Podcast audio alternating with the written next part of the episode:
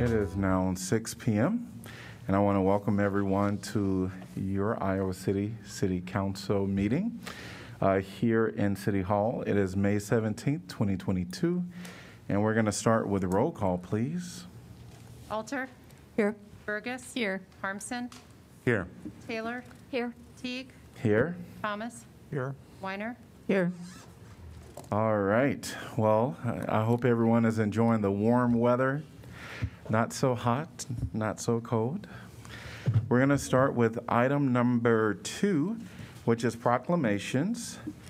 The first one is National Gun Awareness Day. Whereas every day more than 110 Americans are killed by gun violence, alongside more than 200 who are shot and wounded. And on average, there are more than 16,000 gun homicides every year.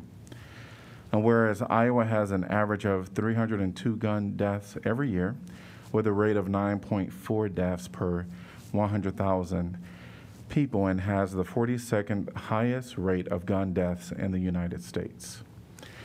And whereas support for the Second Amendment rights of law-abiding citizens goes hand in hand with keeping guns away from people with dangerous histories, whereas gun violence prevention is more important than ever as the COVID-19 pandemic continues to exacerbate gun violence after more than 2 years of increased gun sales.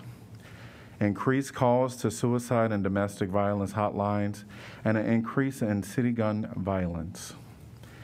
And whereas in January 2013, Hadiya Pendleton was tragically shot and killed at the age of 15. And on June 3rd, 2022, to recognize her 25th birthday, people across the United States will recognize National Gun Violence Awareness Day and wear orange in tribute to Hadiya Pendleton, other victims of gun violence, and the loved ones of those victims. And whereas the idea was inspired by a group of Hadiya's friends who asked their classmates to commemorate her life by wearing orange. They chose this color because hunters wear orange to announce themselves to other hunters when out in the woods. And orange is a color that symbolizes the value of human life. And whereas anyone can join this campaign by pledging to wear orange on June 3rd, the first Friday of June in 2022, to help raise awareness about gun violence. And whereas we renew our commitment to reduce gun violence and pledge to do all we can to keep firearms out of the wrong hands and encourage responsible gun ownership to help keep our children safe.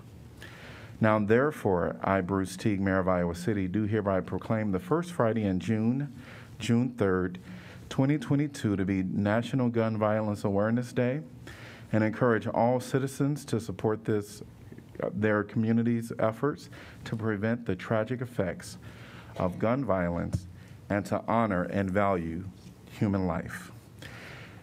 And accepting this proclamation is Karen Greenleaf and Temple Hyatt on behalf of Mom Demands Action.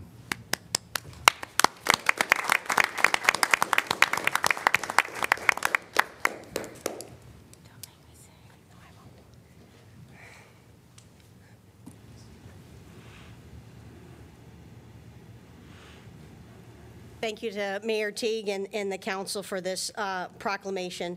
My name's Temple Hyatt, and I'm a volunteer with Johnson County Group of Moms Demand Action for Gun Sense in America. I'm a veteran, and I became a gun violence survivor when my nephew died by gun suicide. Gun violence has increased when COVID-19 pandemic struck, and those impacts continue to devastate our communities.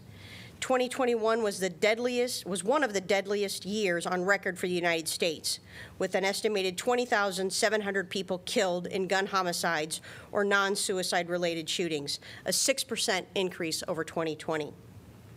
And I would be remiss if I didn't mention the heinous act of hate in Buffalo, New York. I spent 2 hours on a call this afternoon with fellow coworkers all across the country, and they expressed sentiments of fear, disheartedness. They were saddened. They were broken. Some of them felt numb. felt a deep heaviness. Some are paranoid, exhausted, and some just aren't surprised. Here in Iowa, black people are 16 times more likely than white people to die by gun violence. To our BIPOC community, to our black leaders, we see you, we love you. And I'm sorry that our country empowers white supremacy with easy access to guns. But as incidents of gun violence have grown, so too has the movement to stop it.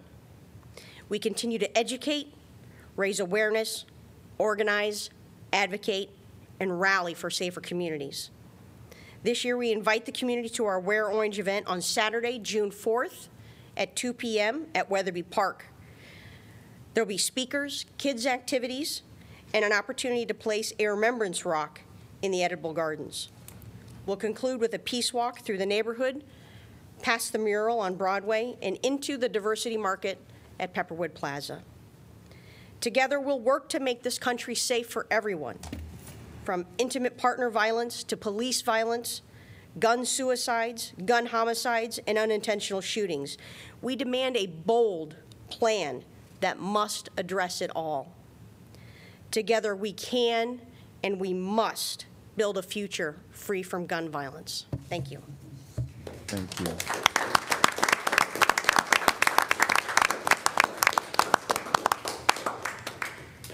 Item 2B is National Police Week. Whereas in 1962, President John Kennedy set aside this week to pay tribute to the law enforcement officers of this nation and to memorialize those who had fallen in the line of duty.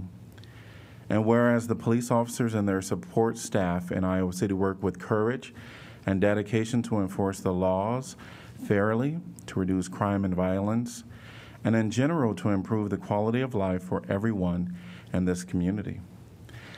And whereas the dedicated officers who have chosen law enforcement as a career often face unknown or extraordinary risks and dangers in preserving our freedom and security. And whereas these individuals are parents, siblings, children, and so we give gratitude to their families for supporting them in their career. And whereas officers of the Iowa City Police Department play a growing role as ones who promote harmony and mutual respect among community members in an increasingly diverse population. Whereas as we wish to give everyone an opportunity to appreciate and thank the officers and support staff of the Iowa City Police Department who dedicate their lives to public service. Now therefore, I, Bruce Teague, Mayor of Iowa City, do hereby proclaim the week of May 15th through the 21st, 2022 to be National Police Week in Iowa City and urge all community members to participate fully in this observance and further extend appreciation to our Police Chief Dustin Liston and the officers of the Iowa City Police Department and to all law enforcement for their vital services they perform and their exemplary dedication to the community they serve. And to receive this is our very own Police Chief Dustin Liston.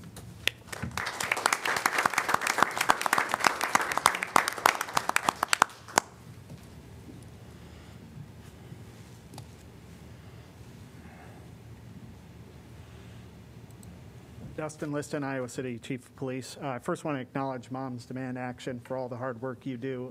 I'm honored to be here when they're here. I think it's pretty appropriate. I'd also like to thank the mayor and city council for your acknowledgement of National Police Week. I also want to personally acknowledge the officers of the Iowa City Police Department for the hard work they do. We've got a couple of them with us here today. Thank you for being here. The last 2 years have been exceedingly challenging for the entire country, but it's been specifically hard for law enforcement. COVID-19 and the social unrest surrounding the murder of George Floyd have put an enormous strain on law enforcement. And while many in the country were able to stay home and work remotely, men and women in law enforcement were not able to do that. So unfortunately, that didn't come without a cost. since this pandemic began, over 600 law enforcement officers have lost their lives because of COVID alone. So we need to really acknowledge the sacrifice that has been made during the pandemic. I hope the community has noticed the positive changes the Iowa City Police Department have implemented to rebuild trust. With the guidance of the city manager's preliminary plan to accelerate community policing, we are well on our way to building a better relationship with the entire community as we continue to uphold the high standards that Iowa City has come to expect. So thank you for the acknowledgement. Thank you.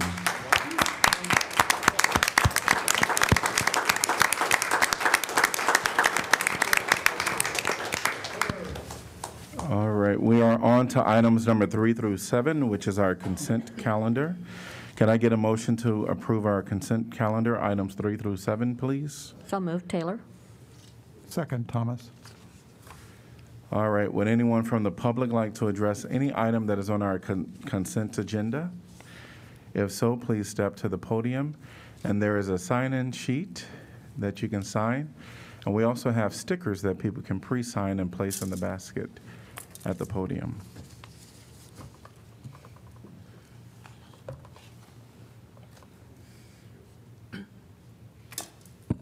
Welcome. Welcome to you, City Council. Thank you for all that you do. My name is Brandon Ross from Iowa City. It's good that we have talk about violence. There's been some bad things going on nationally.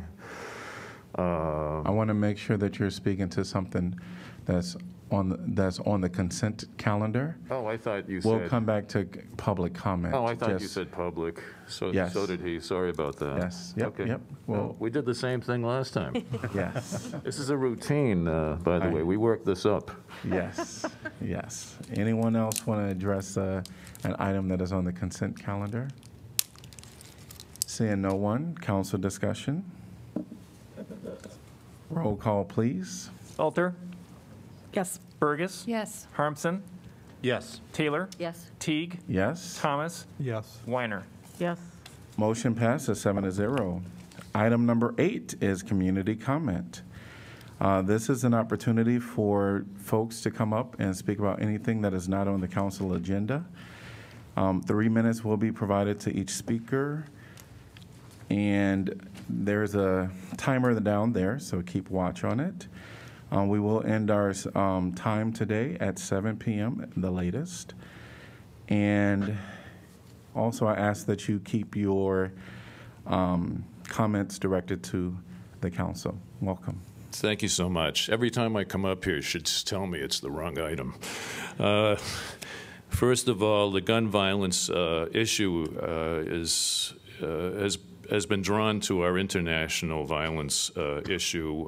Medea Benjamin of Code Pink has often said that our international policy also reflects our domestic policy, and that we tend not to negotiate, we tend to shoot. For some reason, we are taught to do that. She would also encourage negotiations instead of conflicts militarily, and she has in places like Iraq or Iran, Afghanistan, Libya, Yemen, Somalia, Ethiopia, Syria, and other such places where people are starving from warfare. They're starving of they're hungry. They're refugees. And right now, Ukraine would be the same situation. Instead of militarizing it, sending $40 billion worth of weaponry, which we pay for from our taxes, voted for by all Democrats, 3/4 of Republicans in Congress.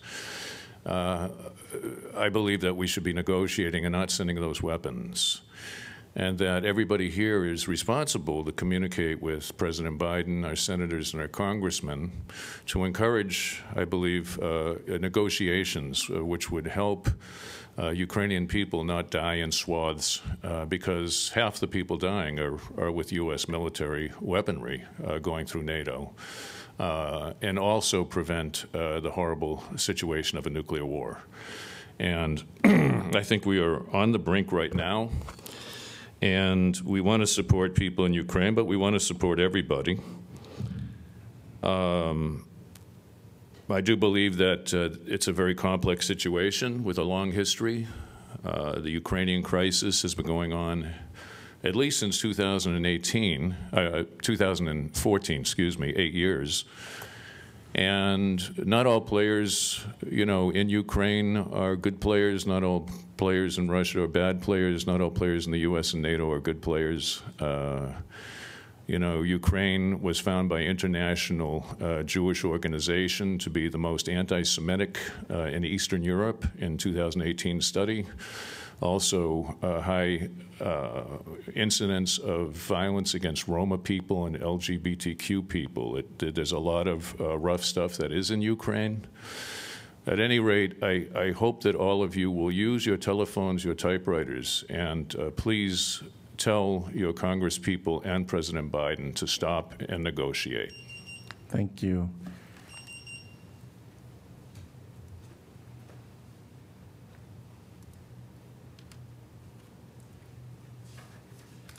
Welcome. Please state your name and city. Hello, I'm Angie Jordan. I'm Iowa City, Iowa. All right, I'm going to stick to my script. Dear city councilors, city staff, and public listening, on behalf of the team I'm on as part of the Kearns and West proposal for the Truth and Reconciliation Commission, we, Angie Jordan, V Fixmer-Orez, and Annie Tucker, want to share publicly that we have paused. We've paused on moving forward with the current proposal due to concerns we have as a team regarding specifically the current budget. We want to remain local community members engaged through the TRC's effort to bring truth and reconciliation to our community. And at this time, within this pause, we are continuing to come around our roles we want to play in the process that brings more local entities and partners together around a shared vision to ensure lasting healing and lasting healing practices in our community. Thank you. Thank you. Anyone else like to address? Sure.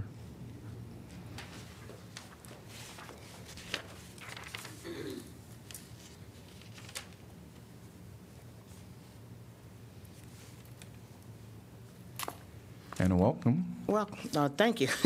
Roy Sandporter, Iowa City. To City Council from the Black Voices Project, May 17, 2022. The Iowa City City Council created a Truth and Reconciliation Commission in fall 2020 and gave it a charge of fact-finding, truth-telling, and reconciliation. We are now approaching the summer of 2022, and in the last 18 months, this commission has yet to engage in any of this work. We lay these months of false starts and ill-conceived budgets directly at the feet of the City Council. You created this commission and selected volunteers to serve on it. You offered no structure or guidance for their work. You did nothing in the face of their clear floundering, misdirection, and misunderstanding of the charge you gave them. Even when some members initially felt empowered to rewrite that charge, you sat in silence. When we spoke to you in March of 2021, we noted what's your step that the lack of direction from the council resulted in a significant misunderstanding about the funding available to the commission. Your resolution 20-228 to create the commission clearly states that the city allocated funds for the resolution 20-159, initial commitments addressing the Black Lives Matter movement and systemic racism in the wake of the murder of George Floyd by the Minneapolis police and calls for action from protesters and residents, which includes a variety of initiatives, among them the Truth and Reconciliation. And yet, here we are 14 months later looking at a proposed budget even higher than the one you previously rejected.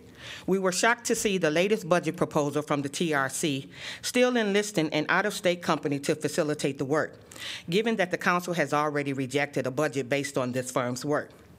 We acknowledge that the new budget incorporates local community members into their plans, but we continue to question the exorbitant sum directed to the external firm. Our taxpayer dollars should not be lying in the pockets of high-priced consultants when we have members of our community who are prepared to offer their expertise and leadership. Our membership has deep roots in the Iowa City area and can say with confidence that an out-of-state firm will not be able to earn the trust needed to engage the community in this work. And if they aren't doing the boots on the ground work, they shouldn't be collecting the paycheck. We have many local community members, black and white, who have relationships with each other and deep ties to the community, who will be trusted to lead the work of fact-finding, truth-telling, and reconciliation. It is no wonder that the Commission has yet to produce any work or community engagement. You did this. You set them up to fail. We call on you to admit your own missteps and apologize to the commissioners for your lack of leadership. We further call on you to return to the drafting table and reconstitute a commission charged with fact-finding, truth-telling, and reconciliation with an emphasis on local voices and leadership. Thank you. Thank you. Thank you. Thank you.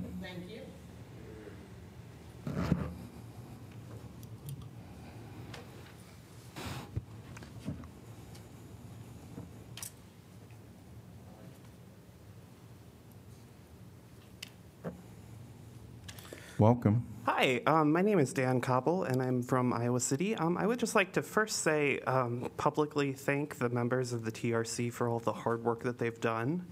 And anybody who's been paying attention knows that they've been engaging with the community and working their butts off to make the community a better place. And any shortcomings that they have for folks who've been paying attention are directly attributable to the city council not helping them. As for comments about an out-of-state organization that they want to come and help, we're talking about a world-renowned organization that will help make our community a great place. Now, regarding the Iowa City Police Department, earlier tonight the City Council recognized National Police Week, and the members of the City Council like to think that they're very progressive. Y'all aren't. I'm just going to say that because on the one hand, you talk about, oh, we're making Iowa City a welcoming place. On the other, you enable the police to abuse children, mentally disabled folks, and talking about how great our police department is. And the chief was talking about all the improvements that they've made. Iowa City police are no different than they were before 2020. Anybody who's been paying attention is aware of that, whether it's arresting a child with who's differently abled for touching a traffic cone or beating suspects up and being captured on videotape doing so. Iowa City police have not made the change. Furthermore, the city council continues to enable them.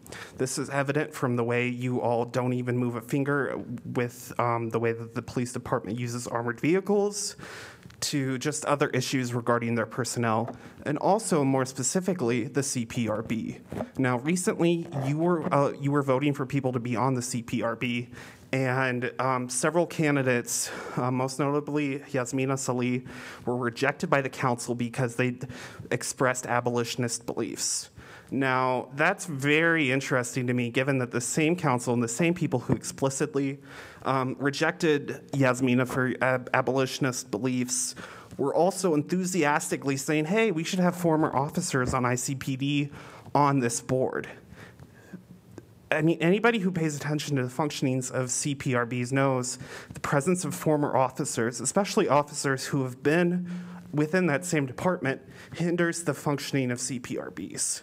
Now, I mean, I just hope that the council does what it takes to help protect the community from ICPD. Thank you. Thank you.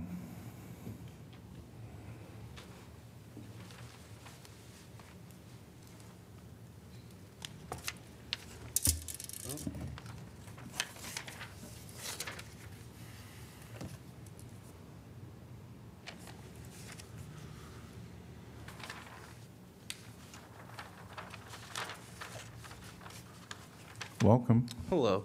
My name is Noah, as y'all know. So to three of y'all that did respond to my emails, I will get back to you. I've been in a deep depressive state, so it's not really been mentally capable of responding, but I will respond to you shortly. To the four of you, John, Laura, Pauline, Janice, you didn't bother to answer my email, and that's really disrespectful. And you get mad at me if I come in here and break your rules, but you can't even talk to me outside of meetings. Make it make sense. You can't make it make sense. To Jeff and Redmond, do y'all just like not, well, I know you don't, why don't you respond to emails yourselves? Just showing your whole ass. And to the comments that you, your proclamation that you started to me out with, thanking ICPD for, I don't know what, harassing the houseless community, arresting houseless community, demonizing houseless communities. That's what ICPD does. They don't help them. I mean, I've talked to officers, they just say that. There's very disturbing stuff about them. I say that they don't want help or whatever, like, as if like that's, just saying like people, ICPD does not know how to interact with the houseless community at all, and they don't view them. I don't understand. Oh, they're not here anymore. Oh, well. It's just like he said, like y'all like to call yourself progressives, but you fully support the cops that gas people in the street and harass and the houseless community and assault everyone else, not everyone, but lots of other people.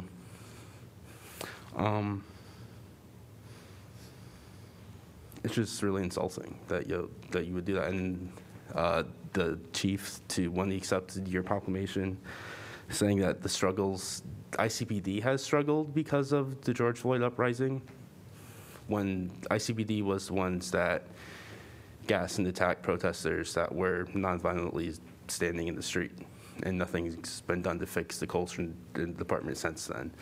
I mean, when people ask, like when I ask for videos of complaints, the city lies about what state code does and doesn't allow to be disclosed.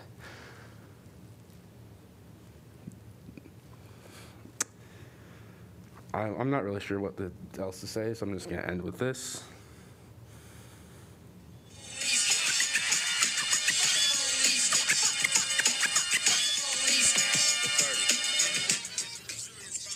Fuck ICPD.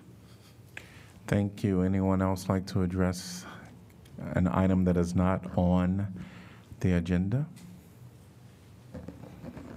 Hi. Welcome. Thanks for welcoming me. Phil Ricks, I'm in Iowa City. And I was wanting to speak today about some talk that's going, I live on the north side neighborhood, and there's some talk going on about whether or not to keep the one-ways or get rid of the one-ways. And I just want to put my support behind retaining the one-ways as they are. There's a questionnaire being sent around. I think the questionnaire is a little bit biased in favor of removing the two-ways. I think that questionnaire could have been written a little bit better.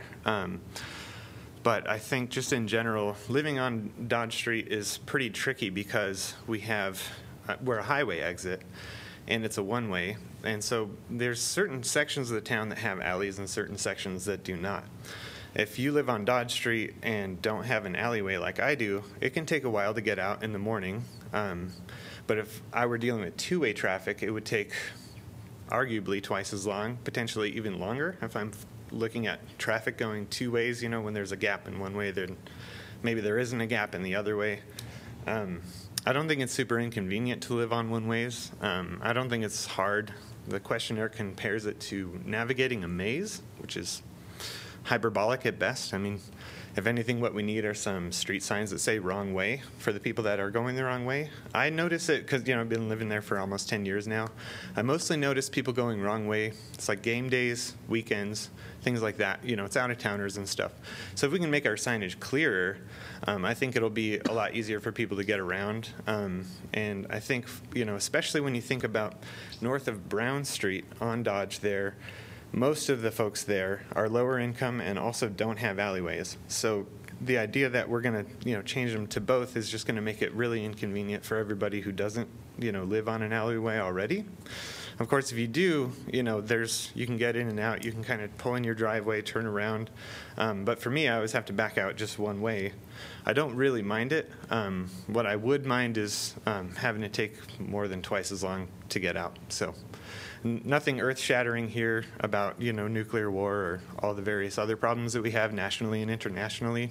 Just a guy living on a street trying to keep it that one way. So thank you for taking the time. I know it's not the most significant thing, but I also know it's something that is really within your grasp. So I wanted to at least put that out there, and thank you for your time. Thank you. I'm going to have you sign in right there, please. Oh, I already did. Oh, you did. Awesome. Twice. I put it. I didn't know. Great. Thank you. Put it on the sticker and on the things. So. Thank you. Anyone else like to address a topic that is not on our agenda?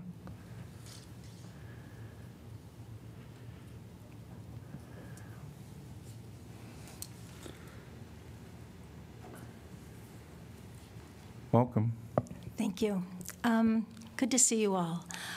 So, dear city councilors, city staff, and community members, Angie Jordan and V Fixmer-Orez and I came together to approach the TRC about the possibility of using circles for healing as part of the Truth and Reconciliation process. And we provided some circles for folks who are involved in the community and some of the TRC members and some of the BVP members. And people found them, people came out and felt like they were calmer. They connected with people that they'd known for a few years and different levels. So that was a worthwhile experiment. In the meantime, with the help of TRC Commissioner Sakawas, we've been in contact with 3 Native American folks who are willing to work on this process within the TRC process to provide something that is consistent with indigenous practices that Iowa City community members can benefit from. So we're really looking forward to that possibility. And as Angie said earlier, we've recently put our work with Kearns and West on pause. We have some concerns about their budget, and we are consulting. So we're going to continue to work to encourage local organizations and community members to be involved in the Truth and Reconciliation process so that the important local work can be done, the hearing of the truths of our community members and the healing that is possible. Thank you. Thank you. Anyone else like to address a topic that is not on the council agenda? We do have one online. I don't see a hand raised. Oh, let me see something here. Is there hand raised? Okay. Taylor Khan. Welcome, Taylor. Hi there. Can you hear me? Yes, I can.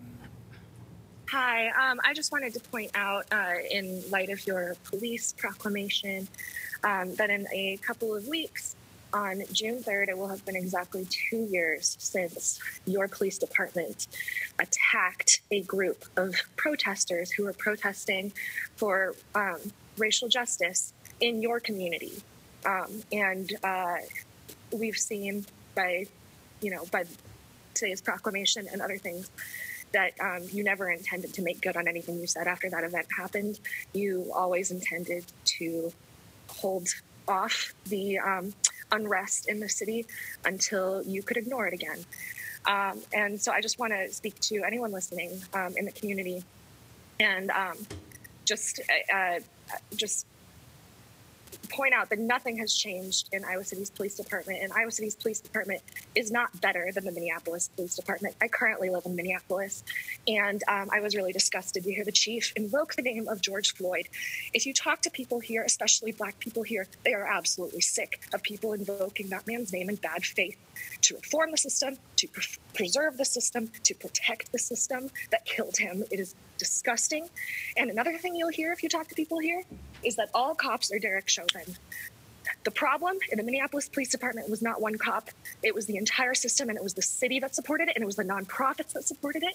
There is an entire system here, and there is a similar one in Iowa City. You recently fired an officer who violently assaulted someone. I apologize.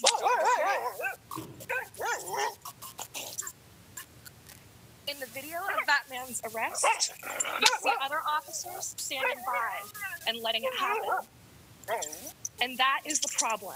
It is not just one officer. You cannot solve this problem by just getting rid of the one who got caught. They all support the system. They are all violent. So I would just ask, because I know that it's wasting breath to talk to you, the city council, I'm just asking the community to keep that in mind. And yeah, I'm really, as always, disgusted with Iowa City on this issue. Thank you. Thank you. Anyone else like to address this topic? Or address an item that is not on our agenda? Seeing no one, I'm going to close the community comment. We're going to move on to item number 9, which is planning and zoning matters. 9A, zoning code amendment, private utilities in P1 zones. This is an ordinance amending Title 14 zoning code to allow private basic utilities uses in P1 zones, to standardize the public zone section, and to amend basic utility approval criteria. I'm going to open the public hearing, and I'm going to welcome Kirk Lehman. Thank you, Mayor. Kirk Lehman, Associate Planner and Development Services. Tonight we're talking about the zoning code amendment to allow private utilities in P1 zones. So just to give some background, I wanted to start by talking about P1 zones and basic utility uses, and then work up from there. So the P1 zone is the neighborhood public zone. That is the zone that is used by the city, the county, the school district, and typically it's used to show local public ownership and public use of land. So even though that's its primary use, that's been its historical use, it does allow some private uses, either provisionally, which is by staff review, or by special exception, which is by the review of the Board of Adjustment. Now, basic utility uses are allowed in P1 zones if they are publicly owned, but it does not allow them if they are privately owned. And basic utility uses, just to take a step back, are public or private infrastructure services that must be near the area where the service is provided. So, like I said, public utilities are allowed in public zones, but private utilities are not. They are also allowed in most other non-residential zones, again, either provisionally or by special exception. So depending on which zone you're in, there are some different criteria, so I just wanted to briefly touch on those as well. So the more restrictive one is in most commercial zones, in research park zones, in RFC, and some interim development zones. They are allowed provisionally, so again, without Board of Adjustment review, if they're enclosed in a building that also contains another use allowed in the zone. So if it's a standalone use, you can't use that provisional permit. Similarly, water and sewer pumps or lift stations are also allowed provisionally if they're approved through a separate process like site plan review or subdivision review. Now, if you have either an unenclosed use or a use that doesn't have another use that's allowed in the zone within the building, then it requires a special exception in those zones. That requires some additional standards, including screening, including compatibility with adjacent uses, and it has to meet general approval criteria that all special exceptions must meet. So it's pretty general stuff, things like consistency with a comprehensive plan, things like effects on neighboring properties, utilities, all of that sort of stuff. Now, industrial zones also allow basic utility uses, and they're a bit more generous in their standards. So they are provisionally allowed if you're 200 feet from a residential zone and you have some screening. If you can't meet that standard, you require a special exception using the same standards as commercial zones, but generally it's a more permissive way of doing things. When it comes to public zones, there are no standards that are associated with them for public uses, but what we are proposing is to allow private basic utility uses in the public zone similarly to as they're allowed in a commercial zone. So that would require, if it's enclosed, it would be allowed provisionally. If it's unenclosed, it would require a special exception review by the Board of Adjustment. There are also some additional standards that are being modified through the proposed amendment, and a lot of them are kind of code cleanup because the public zone is unusual in that it's focused on ownership rather than on use. So one of the standards that it's proposing to revise is to strike the standard requiring an enclosed utility to have another use allowed in the zone within that same building.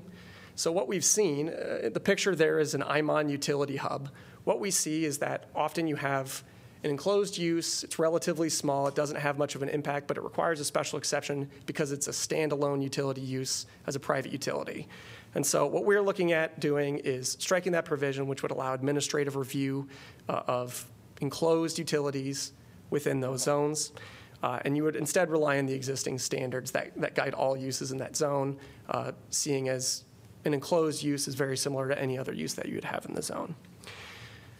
And then finally, it does harmonize. It's some changes to the public zone section that try to bring it more in line with other zone sections. So that includes adding a use table, which the public zone does not have because it's unique.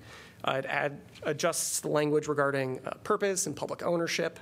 And then it also, with some of these changes, tries to move the public zone to be more aligned with other zones that you see in our zoning code with a use-based form rather than an ownership-based form.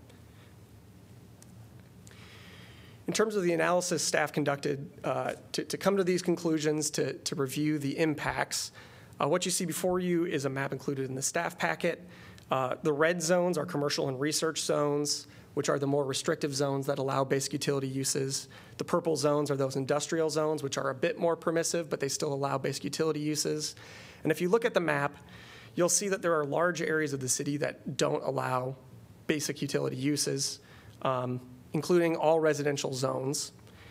The map also shows P1 zones in blue, and so you'll see that those are a bit better dispersed throughout the city.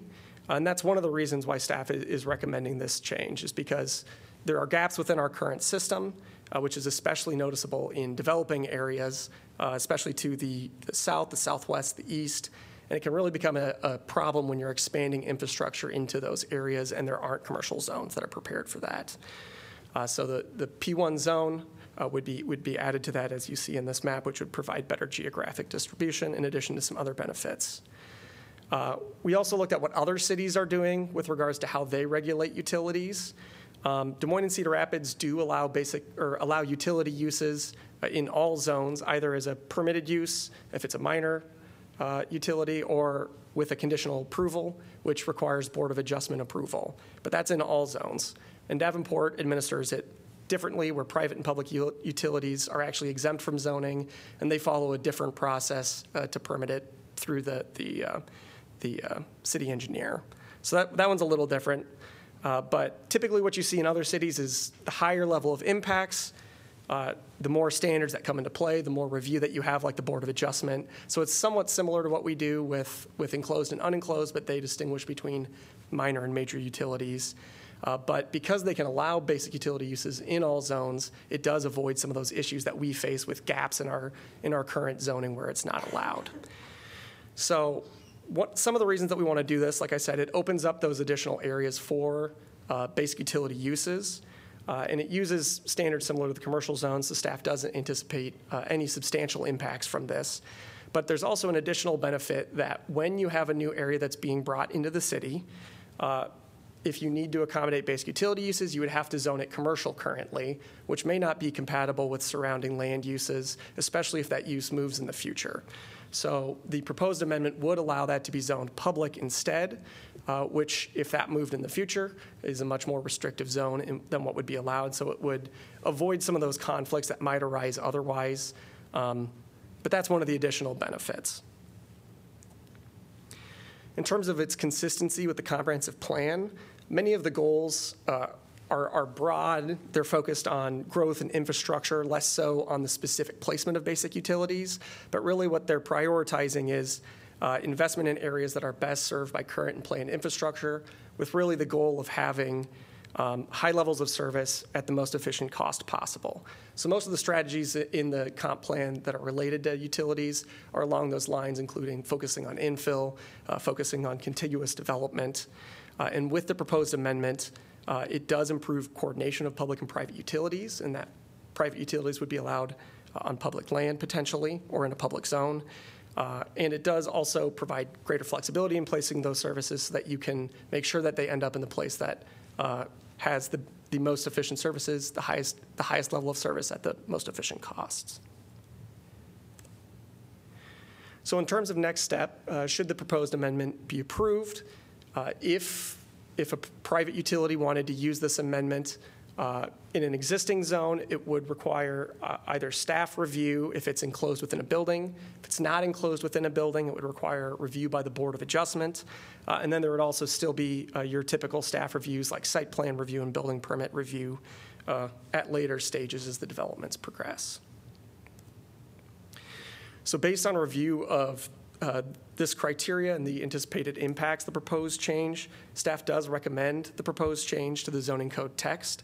And at its April 20th meeting, the Planning and Zoning Commission, by a vote of 7 to 0, concurred with staff's opinion and also recommended the approved change. We did get some public comment as part of that P&Z meeting. MidAmerican Energy actually came and spoke, and they had some slight revisions to the language that they wanted to see, but ultimately the Planning and Zoning Commission didn't believe that that language was necessary to achieve the goals. And with that, that concludes my presentation for this. So if you have any questions about the proposed amendment, I'm happy to answer them. Is there ever land that is zoned P1 that isn't owned by the city? Yeah, so land owned by the county or school district are also zoned P1. Typically, you do not see private ownership, except in some cases, such as private communications transmission facilities are allowed in P1 zones. I think most of those are zoned commercial, but they can be P1. Agricultural uses are also allowed, as are solar utilities. Utility scale solar, excuse me. Thank you. With that being the case, did you discuss this with the school district and the county? This was not discussed with the school district and county. But it's possible that these utility facilities may be located on their properties? If they opened up their land to utilities, it could be allowed, yeah. Yeah, only with their permission. Right. Mm-hmm.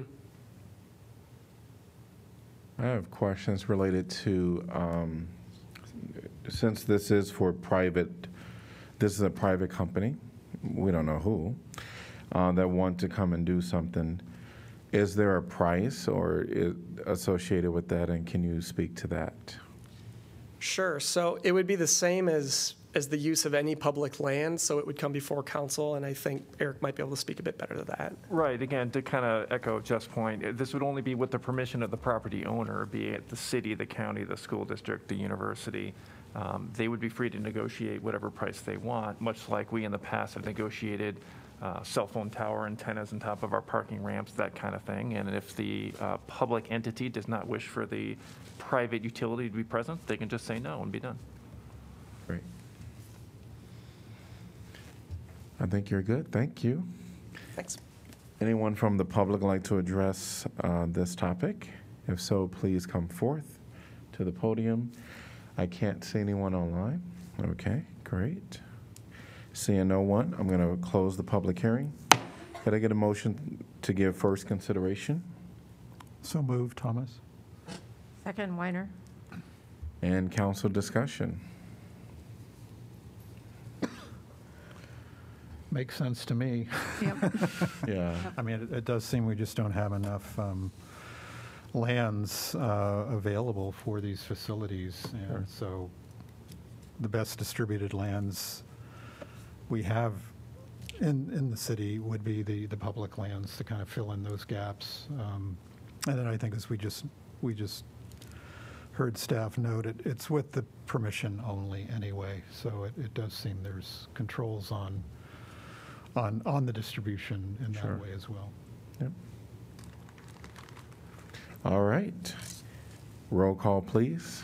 Burgess? Yes. Harmson? Yes. Taylor? Yes. Teague? Yes. Thomas? Yes. Weiner? Yes. Alter? Yes. Motion passes 7 to 0. Item 9B is zoning code amendment, drinking establishments. Ordinance to amend Title 14 zoning regarding drinking establishments. I'm going to open the public hearing. And I'm going to invite Kirk Lehman back again. Thanks. Still Kirk Lehman, Associate Planner with Development Services. This time talking about drinking establishments. So to start, I'd like to just take a step back since this started in 2009 when the city established its 500-foot minimum separation distance between drinking establishments within the city. The purpose of that was to combat an overconcentration of these uses downtown, which also can lead to alcohol overconsumption, underage drinking, and nuisances. And so the goal was really to crack down on some of those activities that we saw. However, in 2013, the city restricted that a little bit more, so it wasn't citywide. Instead, it was just focused on the University Impact Area and the Riverfront Crossings area that you can see in your map there. The change was mostly due to economic impacts that were unexpected in businesses on the outside, and those areas weren't really where we were seeing the biggest problems. And so really focusing down the standards to where those problems were the greatest. Now, if there was an existing drinking establishment, it is allowed to continue until the use lapses and the liquor license is discontinued for the period of a year. It also does restrict expansions of these non-conforming drinking establishments, except for specifically listed circumstances in the code. For example, rooftop cafes were allowed in 2015. Sidewalk cafes are allowed and not called an expansion. There are some expansions to kitchens that you can do, for example. So there are some expansions, but they're very limited in what can be expanded. Last year, the city again adjusted this slightly for the Tailwinds project, which was downtown on the Ped Mall. It's part of a historic preservation project and adjacent residential tower. So that amendment changed it so that a non-conforming drinking establishment may continue if there hasn't been an economically viable business substitute within that building, and it has to be in a local historic building. So it is a very specific standard that was made to enable this project to move forward with a Reunion Brewery that's proposed for a certain space in that building. And so this proposed amendment is a continuation of that Tailwinds project, and specifically it's looking at 111 East College Street and 115 East College Street. So 111 is where that proposed Reunion Brewery is downtown. That is allowed to move forward, but what they're asking is for a door into the adjacent space to the east, which is going to be a sales-oriented retail use with merchandise, for example. And typically a door like that would be considered an expansion. So this proposed amendment would allow that to move forward with a door between the two spaces. And just to give you a better idea, because it's hard to describe with words, you can see the map up there, the Dooley Block Building to the west and the Sears Building, the 1929 Sears Building, are the two where the Reunion Brewery is currently planned. The Dooley Block Building to the east, highlighted in red dashed lines, that is the proposed sales use, and so there would be a door between that proposed Reunion Brewery and the proposed sales next door. So the amendment itself makes a couple different changes. The first is which excludes a door between a drinking establishment and a sales-oriented retail use from being classified as an expansion. So like I said, normally that would be considered an expansion. In this case, it would be excluded from that. And then second, it establishes some criteria about what would be required for that to be exempt from being an expansion. So first, the door must be ADA compliant and match the same fire-resistant rating as the wall. Second, a notice must be posted for patrons that they cannot carry their any alcoholic beverage into the adjacent building. And then third, the owner must provide staff to monitor that. And if there are repeated violations of open container laws, then the chief of police may permanently close that door. So again, as you can tell, this is a very narrowly focused amendment, and sales-oriented retail uses are not allowed to have a liquor license for on-premises consumption, so there is no way for someone to work around that and try to make it so that you can have people carrying alcohol into the store. That being said, alcohol may be sold at that store as an accessory alcohol sales, as long as it's less than 25% of the total sales, and that's only for off-site consumption. So there is possible to have alcohol at that store. They would have a liquor license, but it wouldn't be for on-site consumption. And then again, I wanted to reiterate that the police chief does have authority to close that door if there are violations. So in terms of consistency with the comprehensive plan, the plan does encourage the retention and expansion of businesses in Iowa City, and it seeks to attract businesses that have growth potential. It also encourages new businesses in the core of Iowa City, and all of these goals, staff believes, are being furthered by the proposed amendment. So in terms of next steps then, if the zoning amendment is adopted, then it would go to building permit review and also liquor licensing review, which are both staff processes. So based on a review of relevant criteria and the anticipated impacts of the proposed change, Staff recommended the proposed changes to the zoning code text, and at its April 20th meeting, by a vote of 6-0, the Planning and Zoning Commission concurred with staff's opinion and also recommended approval. And with that, that concludes staff's presentation, and I'm happy to answer any questions.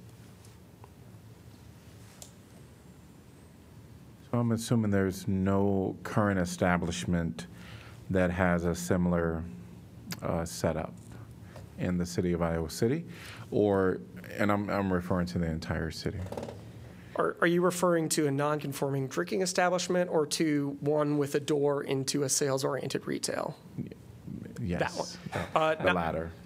No, not that we're aware of, or at least not within the 500-foot rule where that would not be allowed. So university impact area or riverfront crossings. Mm-hmm. So really this zoning actually, just to go full circle, this zoning is very specific to a particular area because it has that 500. That is correct. And while you called it's pretty narrowly focused, but I'm thinking of, and this is going to date me, but something like Hard Rock could come in, have their restaurant, and then, I mean, this is something that other places could take advantage of potentially, right? If somebody came in and wanted to open a restaurant or a bar, right, but then have like all their merchandise and stuff, they could come in conceivably and do that within this impacted area. So within this area, you would not be able to have a new business established unless it was replacing an existing non-conforming drinking establishment. Okay.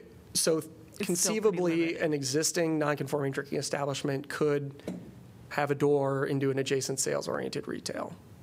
But, it's just, but those actual opportunities are fairly limited, is what you're saying, because of the non-conforming. That is correct. Not that many of them. And drinking establishments, I didn't mention this, but drinking establishments are any eating or drinking establishment that has a liquor license for on-site consumption and is open past midnight. So you could also have a restaurant that does this, that closes at midnight, and that would not be a drinking establishment. Those establishments would be exempt from this. So if it closed at midnight, it is conceivable that could happen, but that could happen now anyway.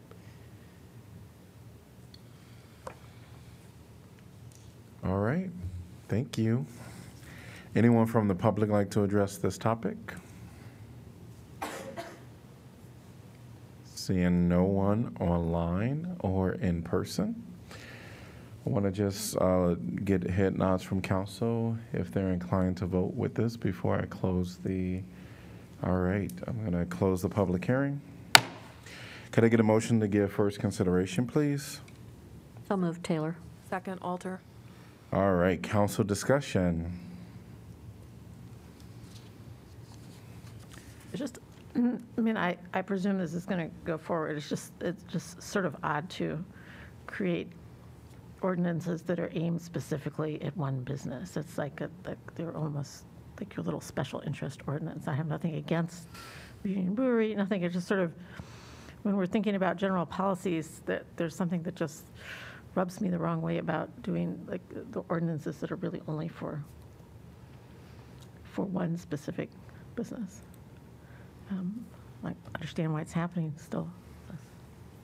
If I may add, it is. I mean, I think you have the right feeling. I often tell people the 500-foot rule is a very imperfect solution to a very complex problem, and unfortunately, in my view, at least, in Iowa, cities don't have much control over liquor licenses. So we had a situation in the 2000s in which the overconsumption kind of atmosphere that we had was creating all kind of negative externalities downtown and really forcing other businesses out, retail, office, and causing a problem. And ideally, the simplest thing to do is be able to regulate liquor licenses, right, and for those businesses contributing to the problem in some way, shape, or form, you revoke that liquor license, you suspend it, you correct that activity. We can't do that. We really struggled with that historically, as all cities do, and so you start to look to imperfect solutions, which is the 500-foot rule, and it's just a tool that has worked okay for us, but we occasionally have find where I would say I would argue some common sense fixes like this, you know, and in this case, you're just creating retail space for it. I don't think that goes against the intent of the 500-foot rule. Mm-hmm. You know, we found success by doing the rooftop solution as well and cafe solution. So sometimes you have to get that scalpel out and say, yes, this makes sense and it'll be good for the overall downtown. It is a bit awkward, and I would expect that we might continue to, you know, to look at these minor changes as we work in a downtown that has a lot of old buildings that don't have a lot of flexibility. You sometimes have to get a little bit more creative on the code side to accommodate new ideas. That context is very helpful. Thank you. And I think this does a nice job of maintaining the whole purpose behind of the 500 separation and helping increase retail downtown. So that seems to jumps out at me as some real positives for this proposal. All right, roll call, please. Harmpton? Yes. Taylor? Yes. Teague? Yes. Thomas? Yes. Weiner? Yes. Alter? Yes. Burgess? Yes. Motion passes 7-0. Item number 9C is preliminary plat and sensitive areas plan of Sand Hill Estates Part 5. Resolution approving the preliminary plat and sensitive areas plan of the Sand Hill Estates Part 5 subdivision, Iowa City, Iowa. Could I get a motion to approve, please? So moved, Weiner. Second, Burgess. All right, and we're going to invite Kirk back up. Thank you, Mayor. Kirk Lehman, Associate Planner, Development Services. We are talking about Sand Hill Estates Part 5, which was a preliminary plat submitted by Hall & Hall Engineers on behalf of Prairie Heights Land, LLC. The area is south of Weatherby Park and east of Covered Wagon Drive, as you can see in the map here. And it is a 8.88 acre subdivision with 18 residential lots and one outlot for stormwater management. So this is a continuation of the Sand Hill Estates subdivision, which was originally approved in 2004, which includes land to the southwest and to the northwest. It was a pretty large area, 379 lots, approximately 120 acres, and it was rezoned to OPD RS5. So it was part of a planned development overlay. The most recent subdivision, it has been subdivided several times since then. We're obviously on Part 5 now. But the most recent subdivision was completed in 2016, so it's been an ongoing process as this neighborhood has developed. The current preliminary plat, Sand Hill Estates required that plan development overlay due to sensitive features that were on the site. So there was a need for conservation, cluster design, and 17.4 acres of open space were dedicated to the city, which is now called Sand Prairie Park, as part of that process. The OPD also allowed some narrower lots, which allowed the protection of that while still allowing development of the area. With that 2004 zoning ordinance, there was also a conditional zoning agreement. It has 4 conditions. I'll get into those a bit later, but there's only one that still applies to this subdivision. So you can see the actual plat on your screen right now with the 18 lots and single outlot. So preliminary plats are reviewed by 3 general criteria, the first of which is consistency with the comprehensive plan. That includes the South District Plan, of which this is a part. So the comprehensive plan shows this area as being 2 to 8 dwelling units an acre, and it encourages an interconnected system of open space with wide sidewalks and trails. It also includes compact and connected neighborhoods and safe and pedestrian-friendly streets. Now, the South District Plan, that was it's a part of the comprehensive plan. It was recently updated in 2021, and with amendments to incorporate form-based land use districts. That shows this area as being Transect 3 neighborhood edge. And so you'll notice that they're still using their existing RS5 zoning. They're not using the form-based standards or the form-based zones for their development, primarily because this is a continuation of an existing neighborhood. So they're using the existing zoning of the rest of that neighborhood. the RS5 is roughly proportional to what you see in terms of allowed uses in a T3 neighborhood edge zone, but staff does anticipate that future development in the area will comply with those form-based future land use categories. So generally, the preliminary plat is consistent with the current zoning, and it does also incorporate some other aspects that you see in the plan, such as sidewalk and street connections that encourage connectivity and pedestrian-friendly streets and support other goals. Now, moving on, conditional zoning agreement is that second criteria by which we review preliminary plats. So in this case, we're looking at the 2004 conditional zoning agreement that was approved. There are four conditions. The first has already been addressed, which is adding a left turn lane to the southbound South Gilbert Street. So that has already been built. The second two are related to specific lots within the subdivision. Those are in a different part, and they're related to design criteria and to narrower lots requiring alley access, and that was part of what allowed the preservation of that prairie. Those don't apply to this preliminary plat, however, and so that leaves one, which is that for lots less than 60 feet in width, without alley access, they need a 25-foot front setback. So based on that, the preliminary plat does meet the applicable required conditions. And then finally, when we talk about preliminary plats, you know, there are a number of things that we like to discuss, things such as streets and circulation, sidewalks, blocks, and lots. This proposal does extend two streets, Covered Wagon Drive and Sand Prairie Drive, and it includes stubs for future connectivity. Where they join, there's a traffic roundabout, which is for traffic calming in the future, and it also creates a frontier loop off of Sand Prairie Drive on the east side of the preliminary plat, and that's the area where you see those lots that are less than 60 feet, so they require the wider setback. As far as sidewalks, we see 5-foot sidewalks being extended from existing stubs, and they stub out at the end of the subdivision. In addition to an 8-foot sidewalk that extends along the north side of Covered Wagon Drive. So all of these provide opportunities for future connectivity, and the block lengths that we see are right in the city's sweet spot that we aim for, which is around 300 to 600 feet. In terms of open space, that was satisfied as part of that 17-acre Sand Prairie Park that has already been dedicated to the city. So when that was dedicated, it provides enough open space for all future Sand Hill Estate development.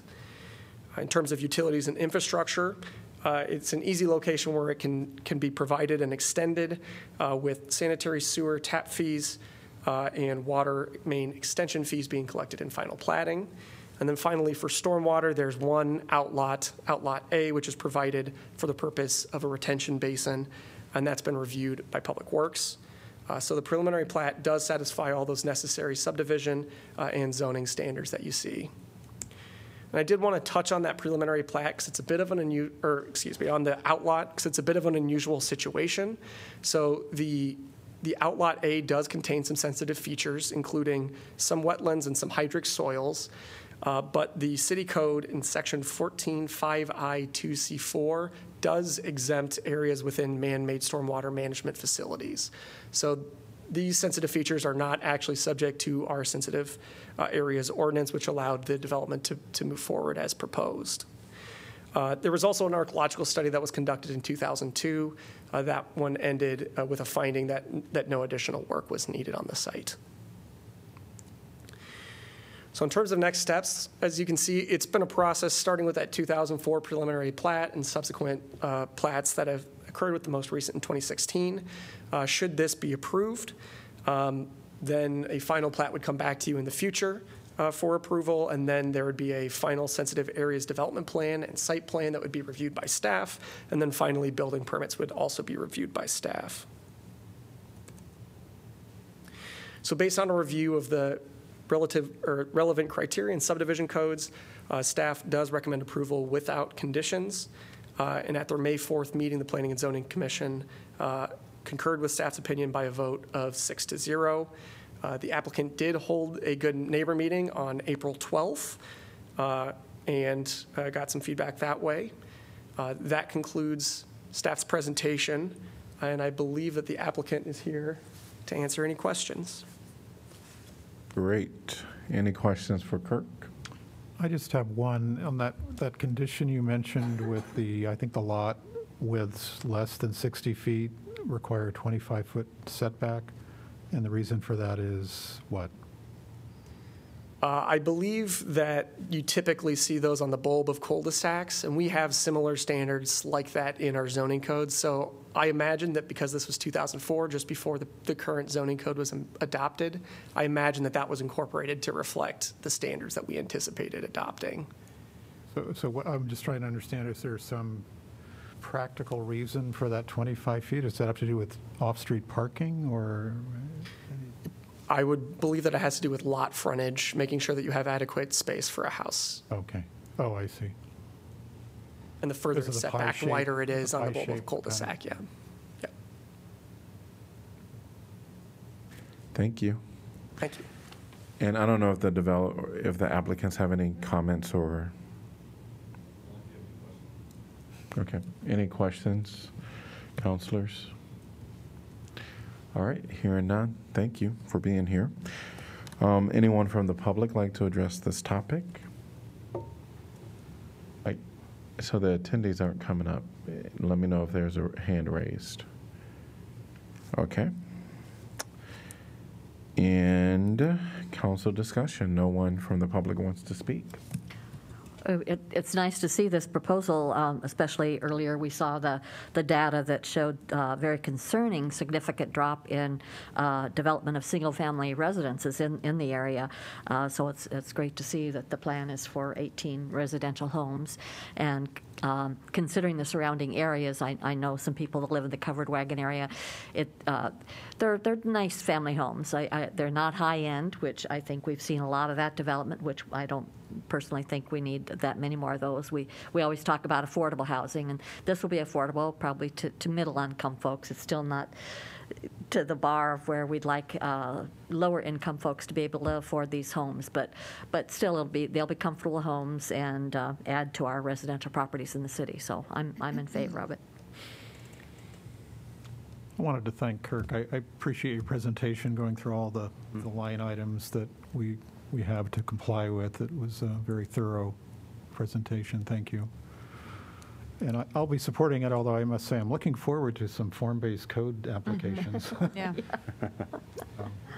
Yeah, I will say the applicant also owns a significant amount of property to the north and to the west surrounding Weatherby Park, and we're working very closely with them as they going to have to take a step back and master plan in their own way with the form-based code. So we're excited to be working with them on the next phase, and I think when that comes forward, I think the community and the council will be excited too. And thank you, Kirk, for the showing kind of how it fit in with the transect that was noted in the form-based code. That was helpful to see. All right, I think we're ready for roll call. Taylor? Yes. Teague? Yes. Thomas? Yes. Weiner? Yes. Alter? Yes. Burgess? Yes. Harmson? Yes. Motion passes 7-0. Item number 10 is fiscal 2022 budget amendment public hearing. Resolution amending the current budget for fiscal year ending June 2022. And I'm going to open the public hearing. And I'm going to welcome Jacqueline. Welcome.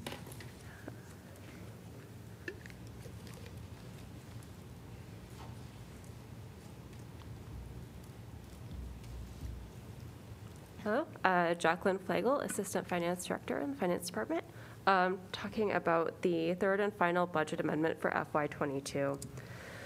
Just kind of an overview of the budget process. The FY22 budget was originally approved in March of 2021. The year runs from July 1st to June 30th. Previous amendments were in September of 2021 and then March of 22. City policy currently allows for amendments for emergent situations, transfers from contingencies, expenditures with offsetting revenues or fund balance, and then carryover or prior year budget authority.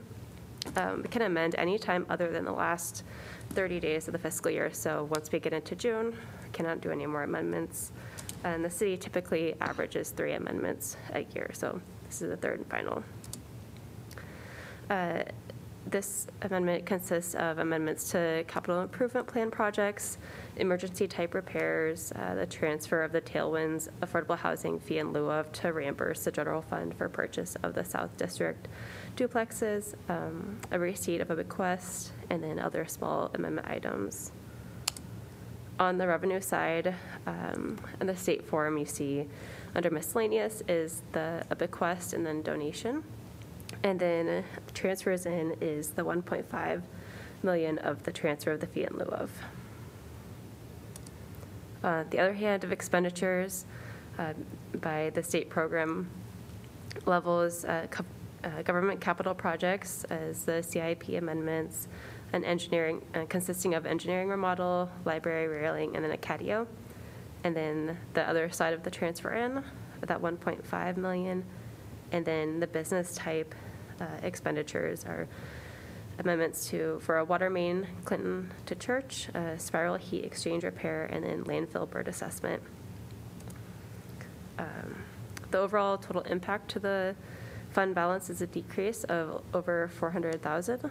It's covered through excess fund balances and bonds and will not affect property tax levies. Any questions y'all have for me? I'm just really intrigued by the bequest. Yes. The bequest. Was that allocated for a specific purpose or just to the city generally? So I'm not sure if it was for a specific purpose, but it was for the animal shelter, and they are using it to help fund the construction of their catio, along with a matching donation from the foundation. Thank you. Nice. Thank you. All right. Anyone from the public like to address this topic? And let me know if anyone is online that want to speak. Seeing no one, I'm going to close the public hearing. Can I get a motion to approve, please? So moved, Burgess. Second, Weiner. All right. Council discussion. So I probably should have asked, but I'm sort of, and it's not going to change anything, but I wonder what's a landfill bird assessment? We've had some complaints from neighboring property owners about birds at the landfill, which you might imagine why birds might congregate at a landfill. But neighboring property owners have had concerns about the impact on their property. So the DNR, the State Department of Natural Resource, required us to do a bird assessment, which is basically to bring in an expert that can help us identify the extent of the issue and any solutions that may be required to help mitigate some of those challenges. Thanks. That's a good question. The joys of owning a landfill. We could go for hours on it. Yes. I hope it's sort of a root cause thing as opposed to just. Yeah, there's all kinds of not getting rid of the birds. Yeah, no, exactly. The birds. And there's so many variables. I mean, migratory patterns, you know, may change seasonally, and that could be it could just be a different year in terms of migratory patterns, because it's not something that has been a recurring issue year after year. It was a fairly new challenge for us. All right. Any other comments? Roll call, please. Teague? Yes. Thomas? Yes. Weiner? Yes. Alter? Yes. Burgess? Yes. Harmson? Yes. Taylor? Yes. Motion passes 7-0. Item 11, utility rate public hearing resolution. Ordinance amending Title III entitled Finance, Taxation, and Fees. Chapter 4 entitled Schedule of Fees, Rates, Charges, Bonds, Fines, and Penalties. Article 5 entitled Solid Waste Disposal. Could I get a motion to pass and adopt? So moved, Burgess. Second, Alter. Council discussion. Let's go to public discussion first. Anyone from the public like to address this topic? If you're online, please raise your hand. Seeing no one, I'm going to close the public discussion and council discussion. Roll call, please. Thomas? Yes. Weiner? Yes. Alter? Yes. Burgess? Yes. Harmson? Yes. Taylor? Yes. Teague? Yes. Motion passes 7-0. Item 12 is council appointments. Applicants must reside in Iowa City and be 18 years of age unless specific requirements, unless specific qualifications are stated. 12A is Airport Commission, and we'll probably discuss all of the appointments together today. Sure. No, it's too many. Yeah, I think we'll go. Maybe we could do all the historic preservation together. Yeah, we'll do that one. Yeah, we'll do that together. Yes. So we'll do. We'll start with Airport Commission, and there is 2 vacancies to fill a 4-year term, July 1, 2022 through June 30th, 2023. And this has a female gender balance requirement. And a nun. The one female, and one a nun. And a nun, yes. Mm-hmm. Well, we happen to have 2 of the applicants are our current members, and both of them, I always look at the attendance records, and both of them have excellent record of attendance. So I would move to reappoint Warren Bishop and Judith Full. I agree. Well, I agree with those. I mean, the other person who is who could really bring something to it, I think, was Ryan Story. I would definitely agree with reappointing Judy, because I think she filled a partial. She filled the position partway through, so she's hasn't yet served a full term. I think we've in the past tried to share opportunities with other people in the community if they've served a full term. We do know the Airport Commission. There's a few commissions that are a little specialized, in my opinion, that may have a little more technical needs. Mm-hmm. And reading through the application, I think I could agree with Ryan Story as being appointed. He was one who stood out to me as well, and I was thinking along the same lines that I know that. Actually, we had a really robust kind of pool of applicants for several commissions, but it did seem to me that kind of in the spirit of how commissions have done before, that to kind of share the opportunities. So I would be perfectly fine with Gerald as well. But if we're thinking along, or I'm sorry. You were thinking Warren. Yes, I apologize. So Ryan, sorry. Yeah. Yes. Anyway, I'm going to stop speaking, but I just. But no, I'm fine with Warren again. But if we want to kind of share the wealth, then I would also recommend. I would recommend Ryan.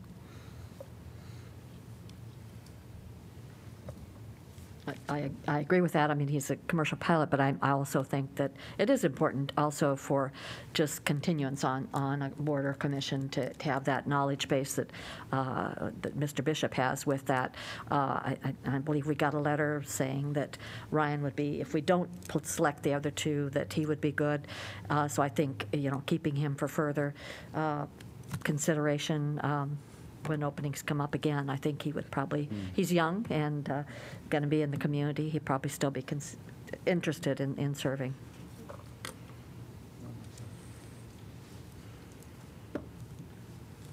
So I do hear 3 and I hear 3 for Ryan so far and 2 for Warren.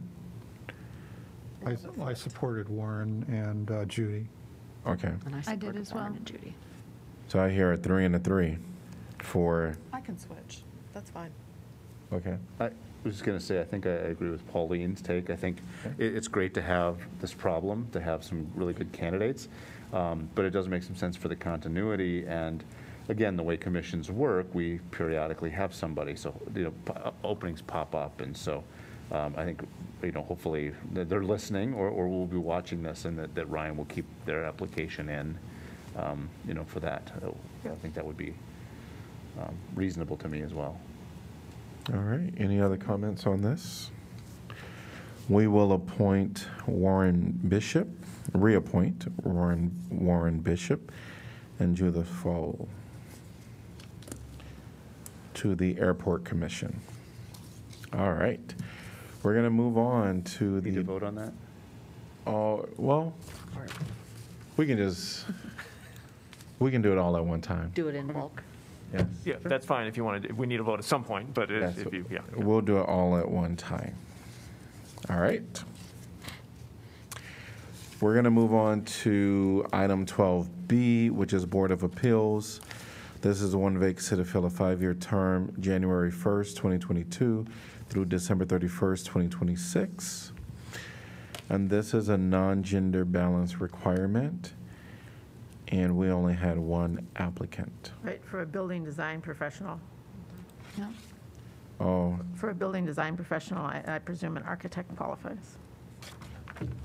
But I believe it said after 3 months that doesn't apply. Is that true with this as well as gender balance? That it can be anyone? I want to say with the specialized, it's either a building design professional or with some experience. Eric. Yeah, it says a building design professional or a qualified trade representative with experience and training. Is that what you're asking? Yes, yeah. Thank you. Mm-hmm. And Thomas? I would think an architect qualifies. McInerney. Yeah, building design, architect, yeah. Right, yeah. Right. Sold. Yeah. Although the balance is odd, 1 female, 3 males currently, so I'd love to see a female, but we didn't have female applicants, so, and they need someone, so I would say I'm fine with Thomas McInerney. Mm-hmm. I agree. Yeah. Seeing nods of head of the majority, so we will appoint Thomas McInerney for the Board of Appeals Building Design Professional. We're going to move on to a few that we may, well, we can take them all one by one still, even here. So we'll do 12C, Historic Preservation Commission at large. And this one. Mayor, and if I can point out the other, Brown Street and Summit Street, each just have one applicant right. That are both mm-hmm. females, right. So. Mm-hmm. Yeah. Okay. All right, so we may have some challenges there. We don't have enough applicants for the openings. For the Jefferson Street, but. Well, for the three that we have one for at large. I mean, we have some for at large, one for Brown Street, and one for Summit. Mm-hmm. Mm-hmm. Mm-hmm. Correct. I was looking at that too, Mayor, with the two Brown Street and Summit Street that we only had one applicant. But again, those are fairly specialized, and I thought both I was impressed with both applications. So, So normally I kind of would do that, even with our last one that had that specialized. Normally one applicant doesn't scream, make a decision with just one applicant, but some of the circumstances here, and in this case, I was also really impressed with their applications. So, awesome. So I would be comfortable with those on those two. Mm-hmm. All right, we'll talk about 12C, which is going to be Historic Preservation Commission at large. And so, since they're all female, we have to appoint a female. I would be fine. I would be fine with either, based on their applications, with either Laura Routh or Jordan Seligman, who's the incumbent. Both are females. Both seem to have a reasonable amount of either interest or expertise. I don't know if we want to reappoint or we want to have somebody new in which case we wanted somebody new, then we could be looking at Laura Routh, for example. Mm-hmm. And not to complicate, but I thought that Talitha also had a pretty strong application. That was, I had her name. And I would also, so in my mind, Jordan Seligman and Talitha jumped out at me. So, mm-hmm. So some overlap there, if that's helpful. Right. And the other thing that I look at, and I don't know to the extent that people are really still pay attention, but some of these applications are a year old, and the last two are almost brand new. The Routh and Seligman application was brand new. The others are from June 21 and July 21. I can respect that logic that they're old, and but the city clerk does send out emails to each individual, letting them know that we're going to be voting. This is going to be coming before council, so.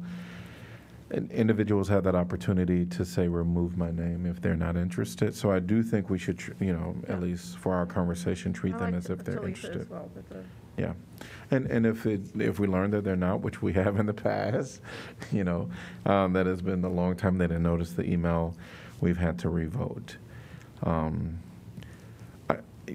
am a little partial to always looking at new voices and new opportunities.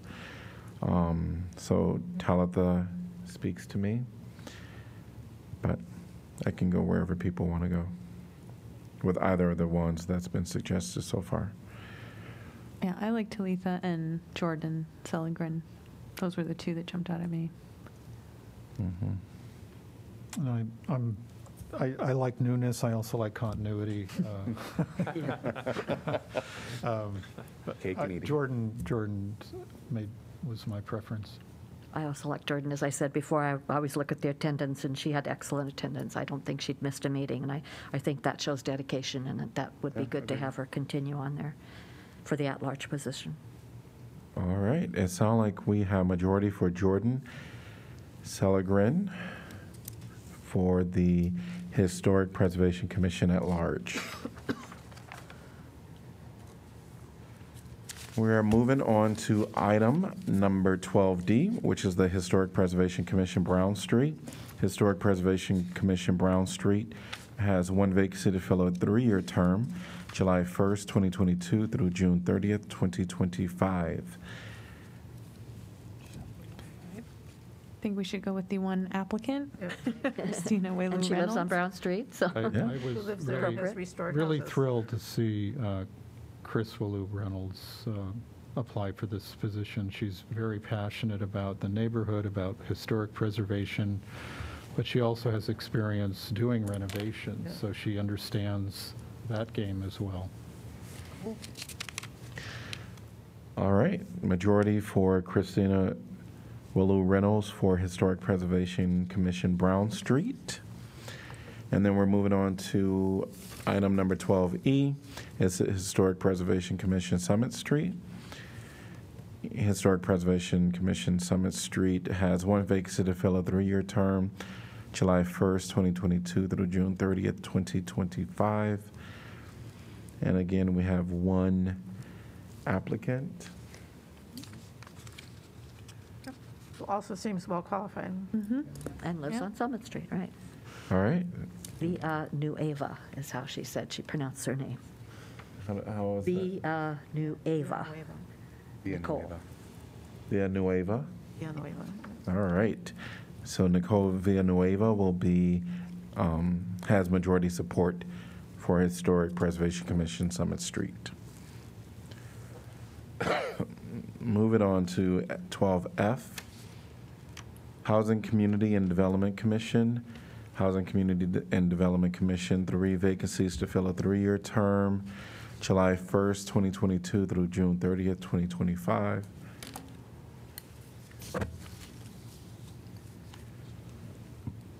One female, one male, one none. Yeah, we have 3 positions, 1 female, 1 male, and 1 none.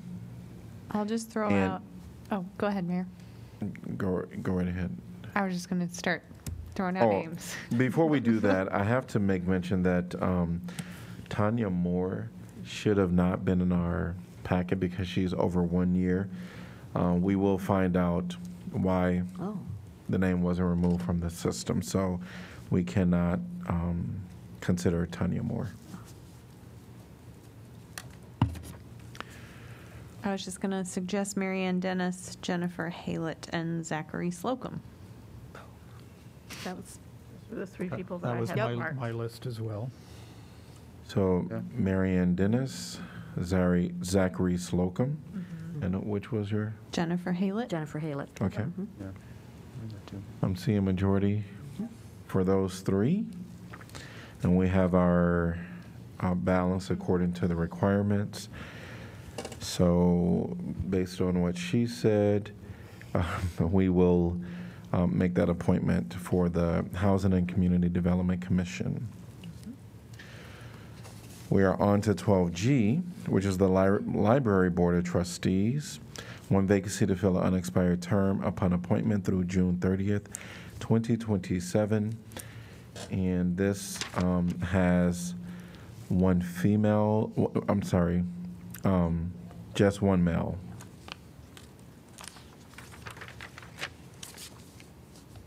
I would throw out John Rayburn. Or, sorry, put him into the ring. Not throw out, opposite. I would throw out. Throw him in. I'm just going to start over. I think that John Rayburn would be an excellent choice. I like John Rayburn. I liked what he said, that libraries are a jewel in the city's crown. I like that. So I think he would be good, although it was tough. There were good applicants. It was real tough. And yeah, I'll tell you, as commensurate with a city of literature, mm-hmm. And considering the attacks that libraries are on under in this state, the fact that we had a pool of people ready to step into that position, I mean, that speaks, I think, really well of our community. I would agree. The other person that I was very interested in is Daniel Smith. I like them both, too. Actually, I liked him, too. He has a lot of actual training in library science and so forth.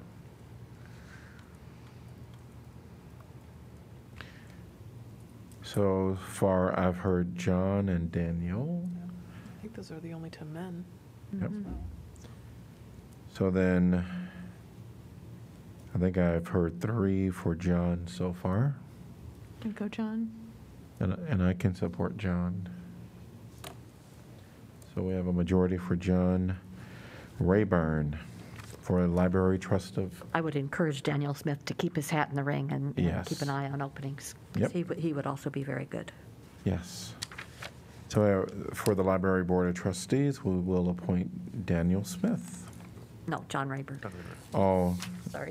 I confused you. I confused you. I'm sorry. No, I just heard you say the name. John Rayburn.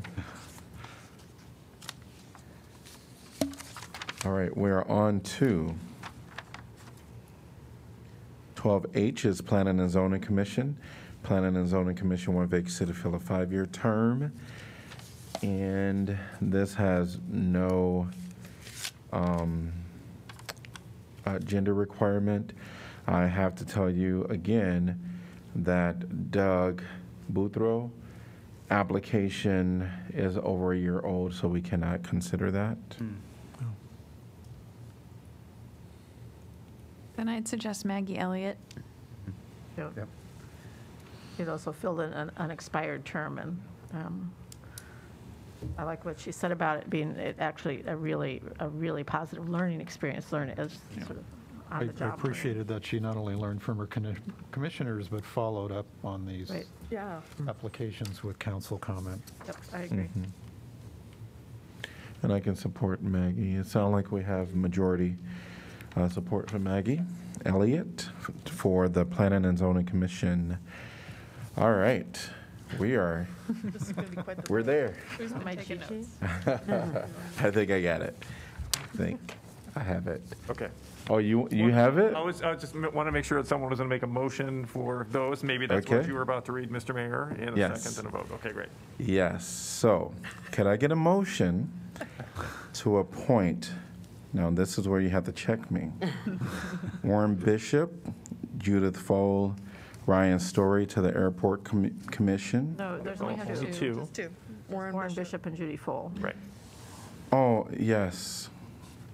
Warren Bishop and Judith Fole to the Airport Commission. For the Board of Appeals, Building Design Professional, Thomas McLarney. To the Historic Preservation Commission at large, Jordan Sellergren. Yep. To the Historic Preservation Commission, Brown Street, Christina Willow Reynolds. Historic Preservation Commission, Summit Street, Nicole Villanueva. Housing and Community Development Commission,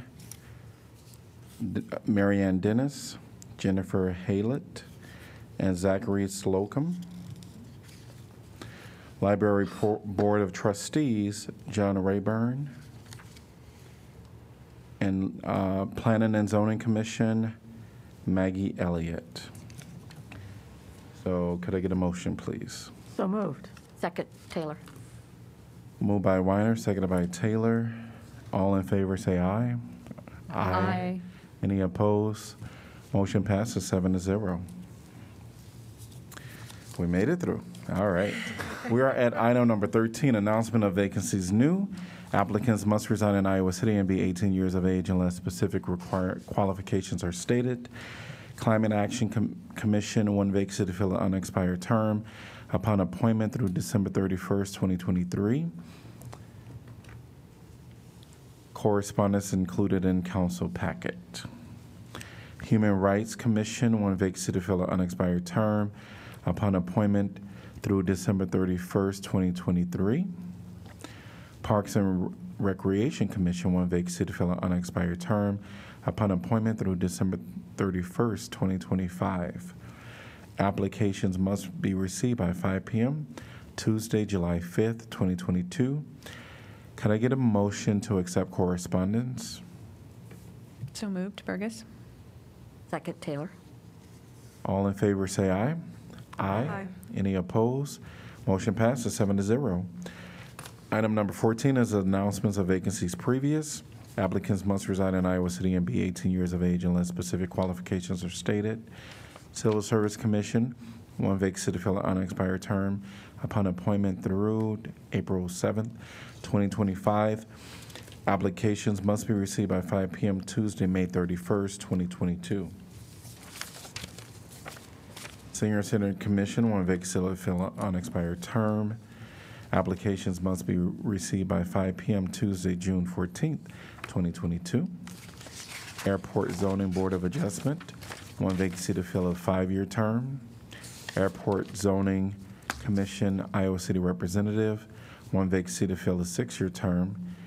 Historic Preservation Commission, East College Street, one vacancy to fill a 3-year term. Historic Preservation Commission, Jefferson Street, one vacancy to fill an unexpired term. Historic Preservation Commission, Jefferson Street, one vacancy to fill a 3-year term. Public Art Advisory Committee, one vacancy to fill an unexpired term. Public Art Advisory Committee, one vacancy to fill an unexpired term. Vacancies will remain open until filled. And we're at item number 15, which is City Council information. So any upcoming events, meetings, anything you've attended? Well, upcoming, we're doing the Public Works Open House is this Saturday, and we're doing a series of rolling council forums. Yes. Mm-hmm. Yep.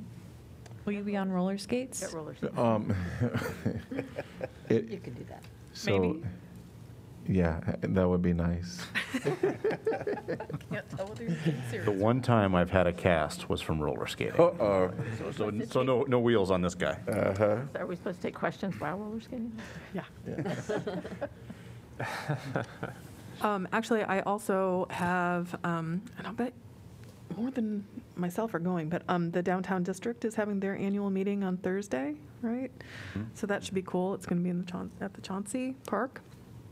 And then a little bit of a plug because my girl is doing it, but it is an amazing community event. The Girls on the Run are having their 5K on Sunday at, oh my gosh, now I'm blanking on the park. I can see it. It's our wonderful new park Riverfront down by Big Grove. Thank you. Thank you, Riverfront Crossing. That's the beginning of it at 11:30. So anyway, it's going to be a big weekend. Roller skating, run jogging. And the farmers market's been great so far. Yes. Very well attended. I had an opportunity over the weekend to see the Red Cedar Chamber Music Quartet, I believe. At least that's how they were playing that night. They are an outstanding entity of music. They were accompanying silent films from the Brinton collection, which is also a fascinating body of work, and that combination, which after we saw them in Cedar Rapids, we watched the Saving Brinton film, the documentary, which came out maybe 4 years ago, which is a wonderful expression of things Iowa. I mean, it's really a remarkable film, very inspiring. And they played in that documentary as well, so it was sort of interesting to see them there. But I highly recommend them. They're really fine, fine musical group.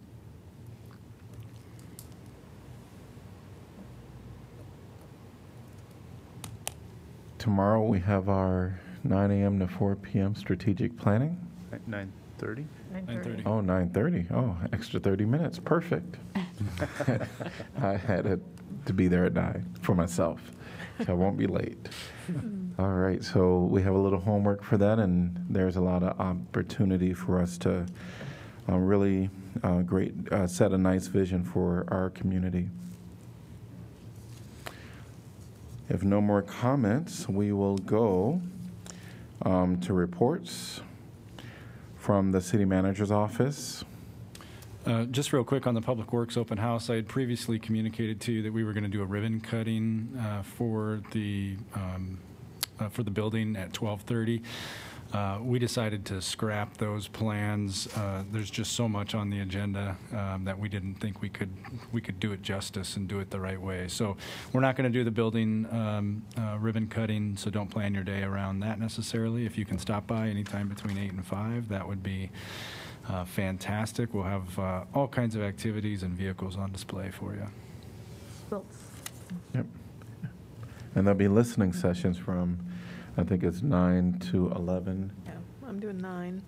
9 to 10:30. 9 and 10:30. There's going to be a Mayor Pro Tem Alter, and then I'm doing 12 to 2. And then we have Councilor Weiner doing 3:30 to 5. Yes. And you get to engage with a 4-year-old at the same time. Yes. All right. We're going to go on to our city attorney's office. Nothing for me today. Thank you, Mayor. All right. And what about the city clerk? Nothing for me. Great. Item number 17. Redmond? We're now doing city manager's office. Oh, okay. And so they have something. Yeah, we combined it. We're going to shave these meeting times down. Oh yeah. Oh yeah. Oh yeah. And that's where the problem was. So he'll still get his comments in when he has some. Right. He's not short of words if you ever had that one-on-one with them. All right. Item number 17. Could I get a motion to adjourn? So moved, Taylor. Second. All right. I'm going to give. Moved by Teller, seconded by Weiner. All in favor say aye. Aye. Aye. Aye. Any opposed? We are adjourned for the evening.